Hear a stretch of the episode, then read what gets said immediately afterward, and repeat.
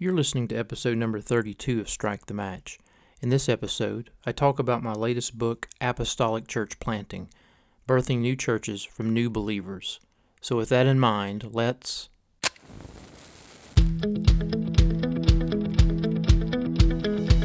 Welcome to Strike the Match with pastor and missiologist Dr. J.D. Strike the Match is a podcast that addresses matters related to missions, innovation, and leadership. Now, here's J.D. As always, thank you so very much for checking out Strike the Match. It is great to be back with you once again this week. Uh, this is episode 32.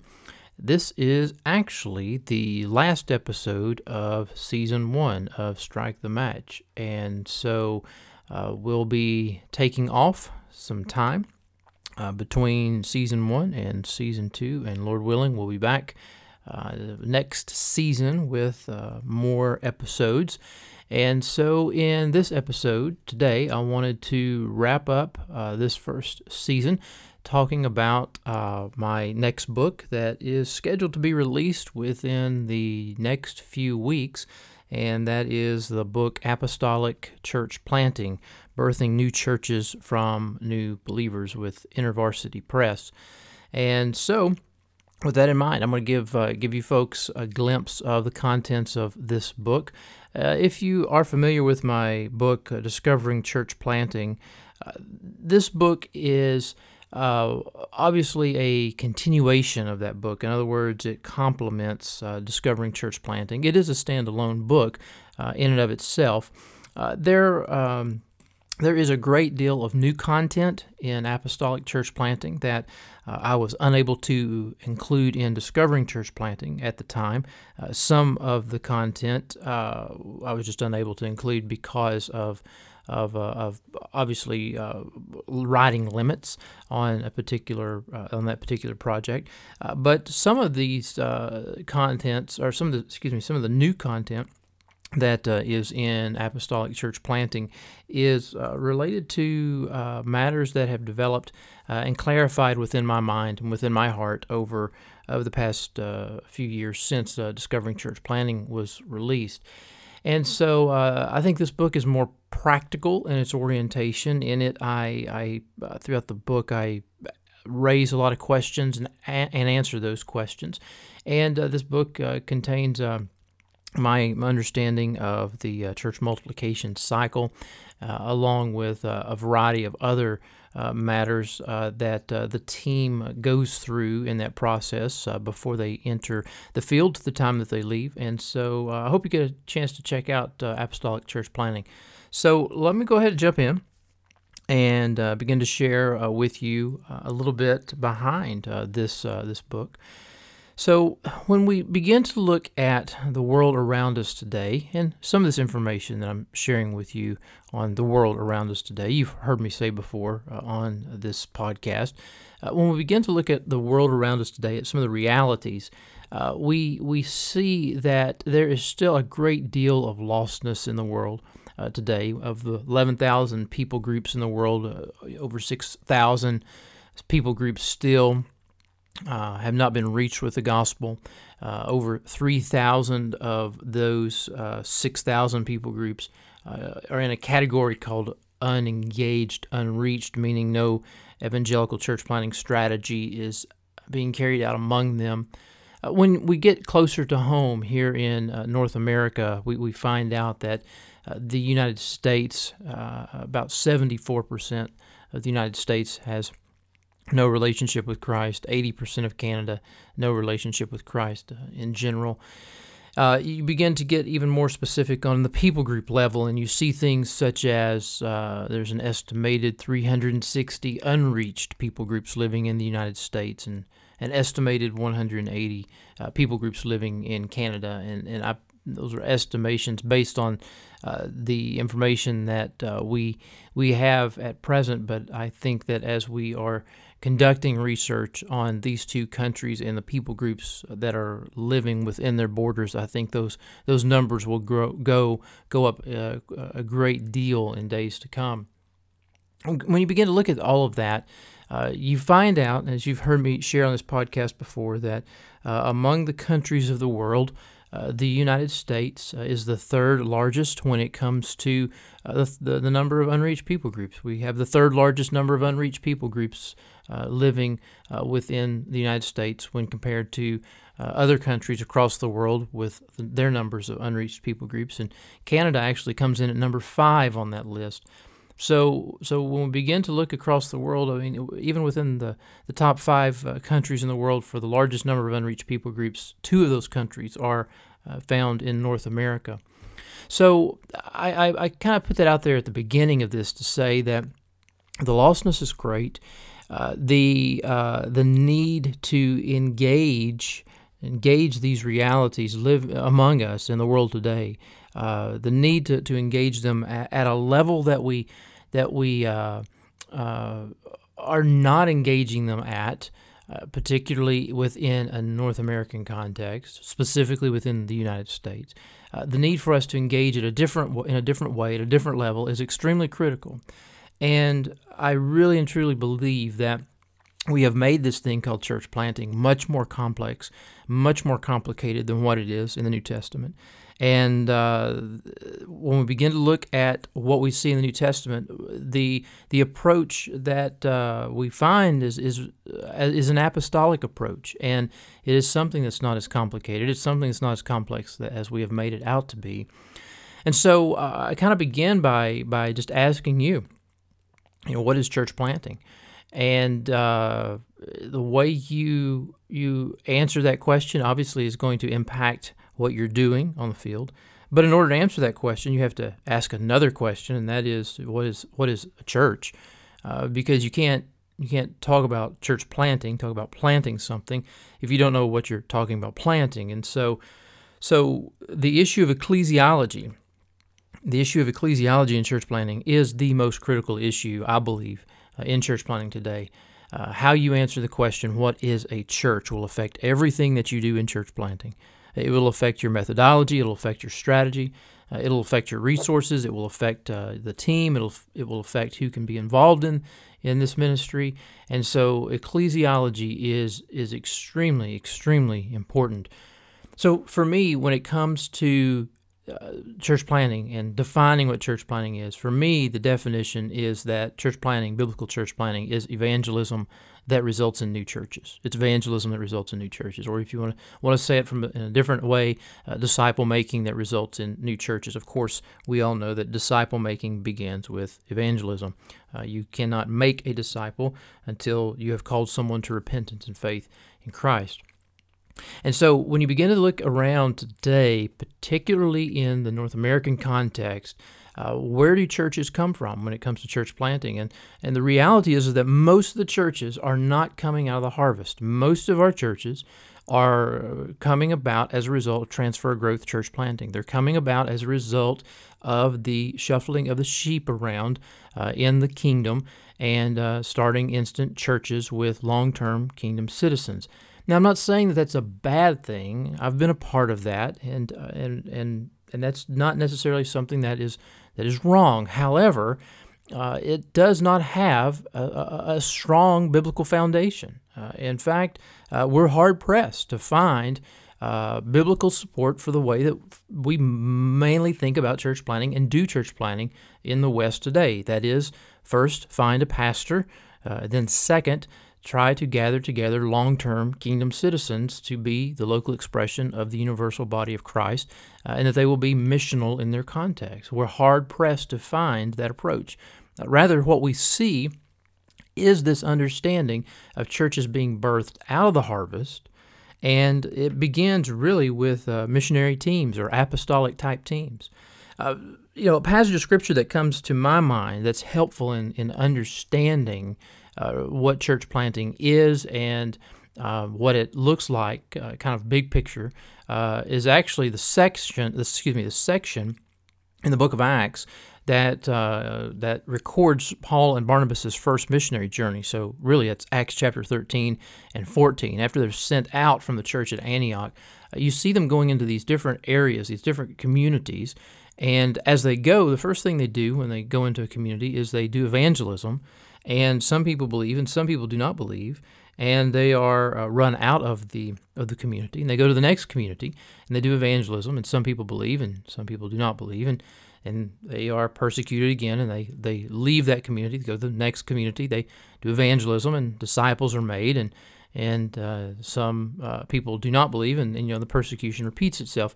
When you follow that first missionary journey, Acts chapter 13, Acts chapter 14, uh, somewhere along that way, somewhere along that journey, and you can follow this in the map section in your Bible, uh, they they get to a point where they then turn around and they go back and they visit uh, those new disciples, those new believers. Uh, and at the end of Acts chapter 14, you have Luke uh, recording sort of a summary statement saying that they returned to Lystra and to Iconium, to Antioch.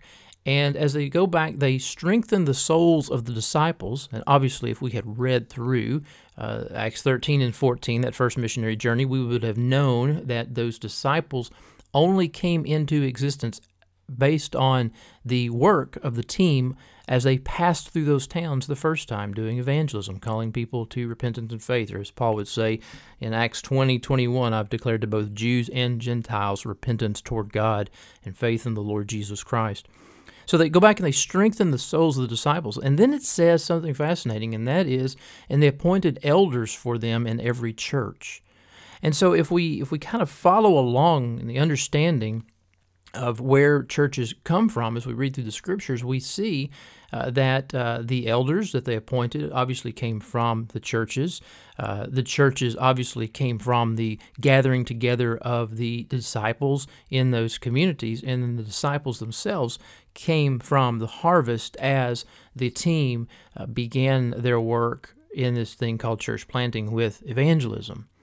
And, and so you get that big picture, high altitude kind of picture in Acts 13 and 14, but then you get really this um, this kind of ground level uh, understanding when you turn to a passage, for example, like 1 Thessalonians chapter 1.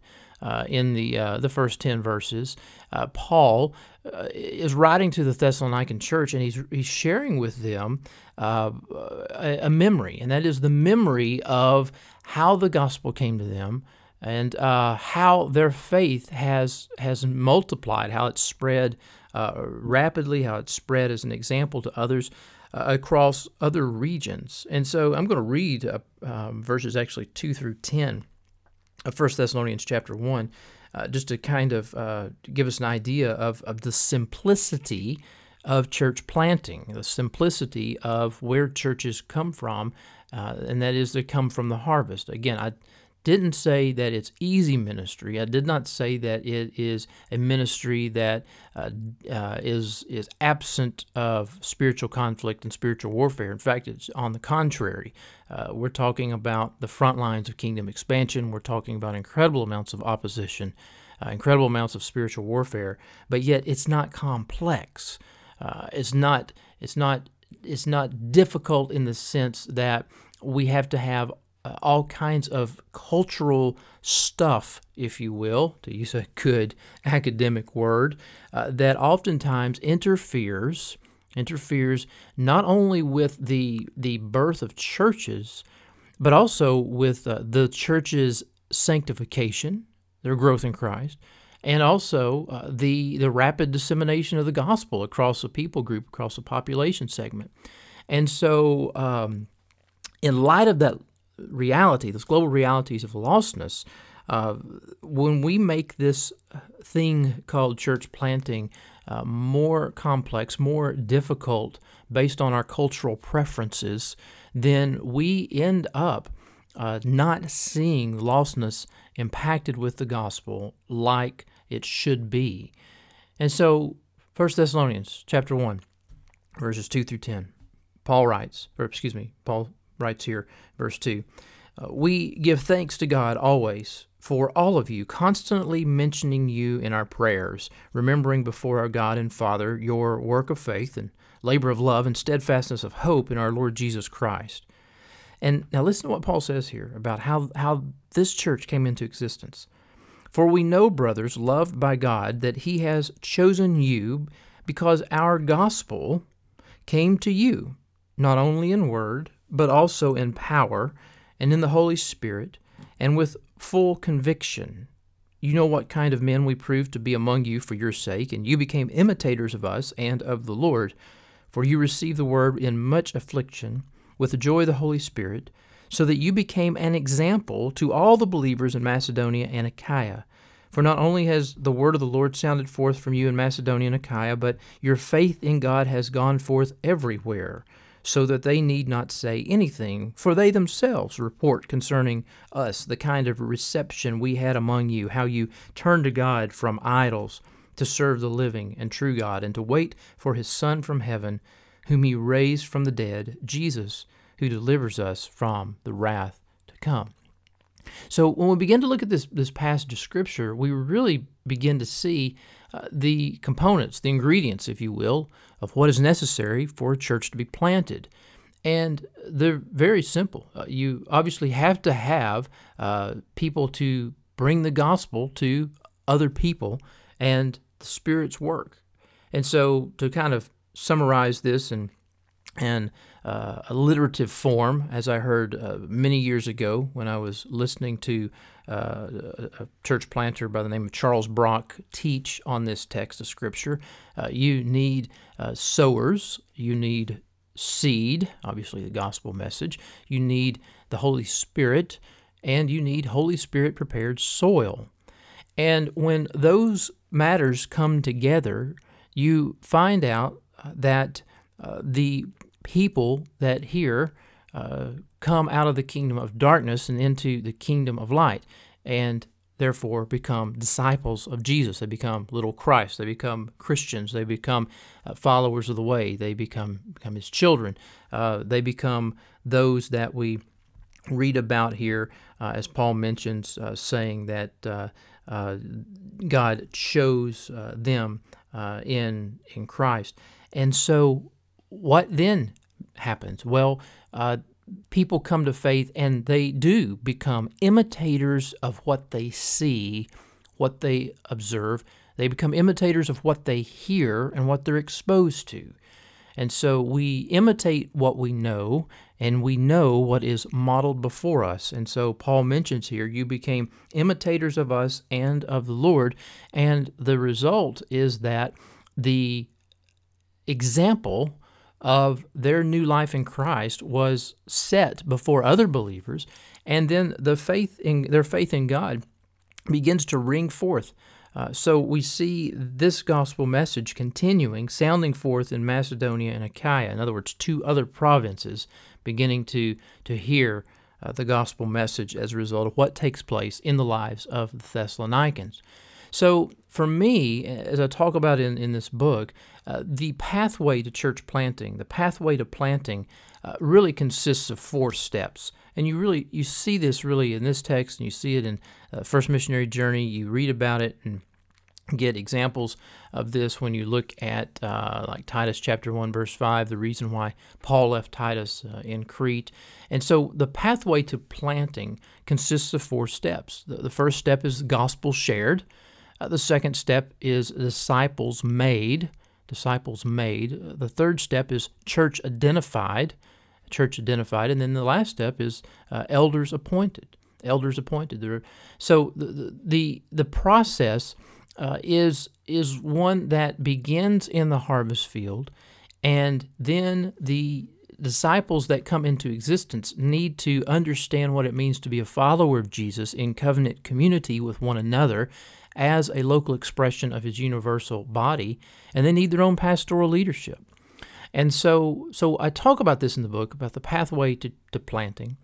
And when you look at the Apostle Paul and the approach that he used, the pathway to planting that he used, uh, part of part of his conviction for what he did uh, we read about in, in Romans chapter 15, uh, in that passage around verses 14 through 21, where he, he talks about the, he has preached the gospel from um, Jerusalem all the way around to Illyricum, and there's no other place for him to, to work. And he has this desire to, to preach the gospel where there has not been a foundation laid, and he is moving on to the unreached. And, and so that's a strong conviction. That's a strong part of the apostolic church planting process. In other words, a desire to work among the unreached. Now, the reality, again, going back to global realities, the reality of what we're doing in the North American context in general, and the United States in particular, is that most of our church planting, while we're wanting to be evangelistic, while we are wanting to be missional uh, and share the gospel with people in our church planting efforts, the, the reality is that most of our work is, is among what we today define as reached people groups. Reached people groups. We're, we're not we're not primarily working among unreached people groups living around us. And as I mentioned at the top of this podcast, they are they are very much alive and very much uh, in in large numbers uh, across uh, this country, across North America. And so we're not seeing uh, the people that I refer to as the strangers next door, and we have not grasped we have not grasped the reality that the greatest need of the hour the greatest need of the hour in church planting is, is cross cultural disciple making that results in new churches, cross cultural evangelization that results in new churches. And so that's critical in understanding apostolic church planting. The other thing that's important, I think, uh, to share with uh, you in this podcast related to this book is uh, is my understanding of the church multiplication cycle. And uh, yeah, this is nothing new. I mean, there are others that have written about the church multiplication cycle, and they uh, have their, their variation on it. And it's basically the, the, the, the notion, the cycle is basically the notion of what what happens before a team comes together and even gets to the field. And then what are the things that, in general, in general, what are the things that happen over time before the church is planted, before the church has her own leadership, and then uh, the cycle repeats itself with the team beginning work elsewhere. And so for me, with the uh, church planting cycle, uh, I you know, my variation of this is is broken down to help us understand the cycle in in the sense that there are there are stages, and in each stage, uh, the team passes through planned role changes. In other words, what they are doing primarily uh, at the beginning of their work, uh, as people uh, have come to faith, they're going to shift into a different role. In other words, the role of the team uh, is never constant, it's always shifting, and that's a good thing. And with each role, there is a primary task involved. And so you have different stages in the church planting process. You have different roles of team of the team uh, in the church planting process, and depending on the role, uh, there is a different task, a different primary task that the team is involved in. Uh, so, so for example, uh, the the stages would be the pre entry stage. In other words, what happens before the team arrives on the field. Uh, the entry stage, uh, what happens as the team arrives and shortly after they arrive on the field. Then there is the gospel stage, how they are involved in broadly sowing uh, the gospel seed uh, in Holy Spirit prepared soil. Uh, then there is the discipleship stage. What are they? What are they teaching the new believers about obedience to Jesus immediately after they come to faith, as well as then over the course of long term. Uh, and then there is the, the church stage, whereby these new disciples are gathered together uh, to, to self identify uh, as a baptized body of Christ followers on mission for Him, living out His kingdom ethic. And then there is um, the notion of this cycle repeating itself. And so at each of those stages, pre entry and entry, gospel stage, discipleship stage, and church stage, the team goes through these planned role changes. Now, uh, as I mentioned in the book, this is not a linear process. This is not something that's cut and dry, that's really, you know, very, very simple. First you do this, second you do that, third you do this.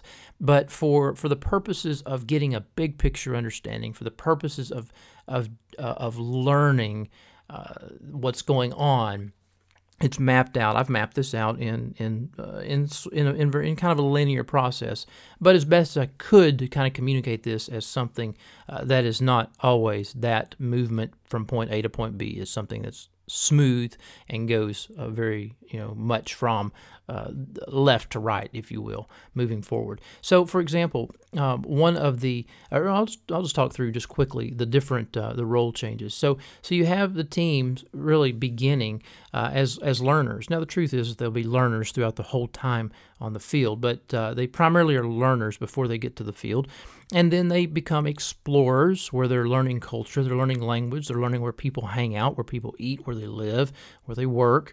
Uh, and and then as soon as possible, as soon as possible, they're doing the work of evangelist, and so they, they find themselves in the evangelist uh, the um, role, if you will. Uh, then, as people come to faith, they're primarily involved in teaching those people. Of course, they're still doing the work of evangelist, but at the same time, they're spending more and more time teaching these new believers as these new believers are sharing the gospel with others in their social network. And then you have the, the team transitioning into a developer stage uh, or developer role, excuse me, where they are working with these new disciples to uh, come together to self identify as uh, a local church. And then also in this period of time, they're working with this new congregation to have their own elders, to see their own elders appointed. Uh, and then they, as a team, would trans, excuse me, they would then transition to be in the role primarily of mentor and partner, working with the team leaders, or excuse me, the, the pastoral leaders of the church uh, as they continue their training and equipping and working through those leaders who are then equipping those churches. So if you begin to look at the primary task of the team uh, during each of their roles, uh, what you find is that when they're in the learner learner role, they're primarily involved in developing their team and strategy. Uh, when they're in their explorer role, they're connecting with the people. Uh, in the evangelist role, they are making disciples through evangelism, of course. Uh, when they're in the teacher role, they're baptizing, they're leading the group to self identify as a church, they're teaching doctrine, they're teaching people how to obey. Uh, as a developer, uh, they are working with this new church to appoint elders. And then, as a mentor uh, partner, they are training elders and they're partnering with them uh, for, for new work. And so, when you put all of that together, when you put the, the stages together, and you put the the roles together and the primary tasks together, uh, you get the overall look at the at the church multiplication cycle. Now, something that's very critical about my understanding of the church multiplication cycle is this concept that uh, Tom Steffen actually popularized in his book, uh, Passing the Baton, uh, that he describes as phase out. And that's really the notion that just as we see in the scriptures of how Jesus prepared his disciples for his departure, uh, and that he did not abandon them, he sent the Holy Spirit, uh, just as how Paul uh, transitioned out of one location with a local church that he had planted uh, to uh, beginning work elsewhere. Uh, yet he did not abandon them. He was going back to visit. He would send Timothy, a Titus, and Epaphras. he would write a letter back to visit, or excuse me, a letter back to follow up with them. In other words, there was there wasn't this notion of uh, leaving them. They come to faith, and you just you just drop them, so to speak. But this notion of phase out is this idea of everything that the team does before they even enter the field. So in the pre-entry stage, the team is thinking about their approach to phasing themselves out of that area among those people and partnering with them, quite possibly, to begin work elsewhere. Maybe that's down the street, maybe that's across town, Maybe that's with a different people group in, in the same city. But this notion of phase out is something that's very critical and it's very much a part of the church planting cycle, the church multiplication cycle. So, in this book, Apostolic Church Planting, I talk about plant the church that is, not the church to come. In other words, plant the church that the Spirit births, and then I'll teach that church the whole counsel of God and put that church on a healthy trajectory with God's Word, uh, with the Spirit, with her leadership, uh, with the team continuing to follow up and doing theological education with their leaders. uh, that she would go through a sanctification process, that she's going to look differently.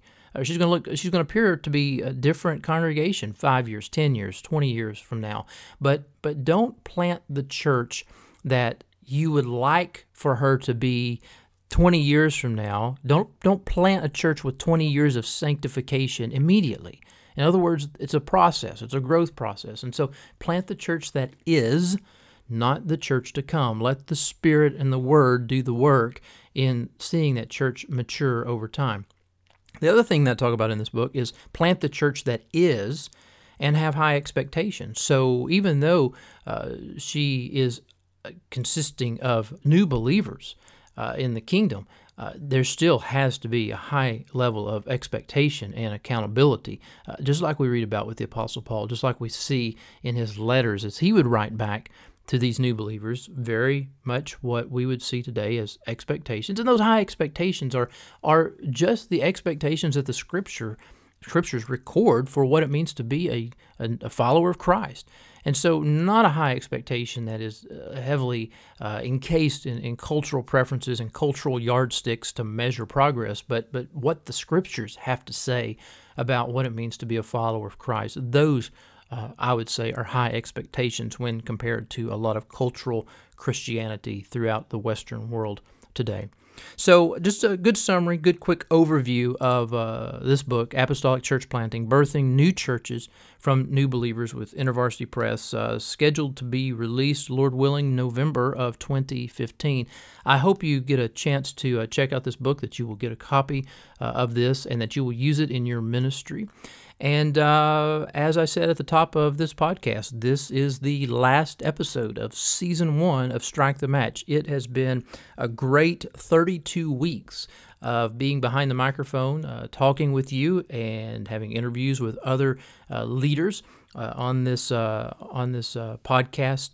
And so, Lord willing, I will be back with you in the um, in the near future as we move into uh, season two of Strike the Match. I started this uh, season, season one, episode one, uh, back in March. I believe it was I believe it was March, March of this year, 2015. So uh, anyhow, uh, for those of you that uh, have not had a chance to listen to all 32 episodes between Uh, now and season two, you now have uh, a chance to catch up on your listening. And by the way, uh, I do want to say again, thank you, thank you so very much for checking out this this podcast. Thank you for your your gracious comments, your, your wonderful comments, words of encouragement that that you send via email or uh, when I see you out in public, uh, thank you so very much. And I, I hope that this uh, has been a blessing to you. Keep listening and keep sharing uh, this uh, with others in your social network. And, and by all means, uh, walk closely with the Lord and continue to, to follow His leadership each day as you continue to serve Him in the world that He has placed us in. Take care. You have been listening to Strike the Match with JD Payne. You can find JD on Facebook or follow him on Twitter at JD underscore Payne. And if you'd like to check out more books, posts, and podcast episodes, visit jdpayne.org. You can also subscribe to this podcast on iTunes, and we'd be honored if you would consider rating us or leaving comments. Thanks again for tuning in. We hope you'll join us next time.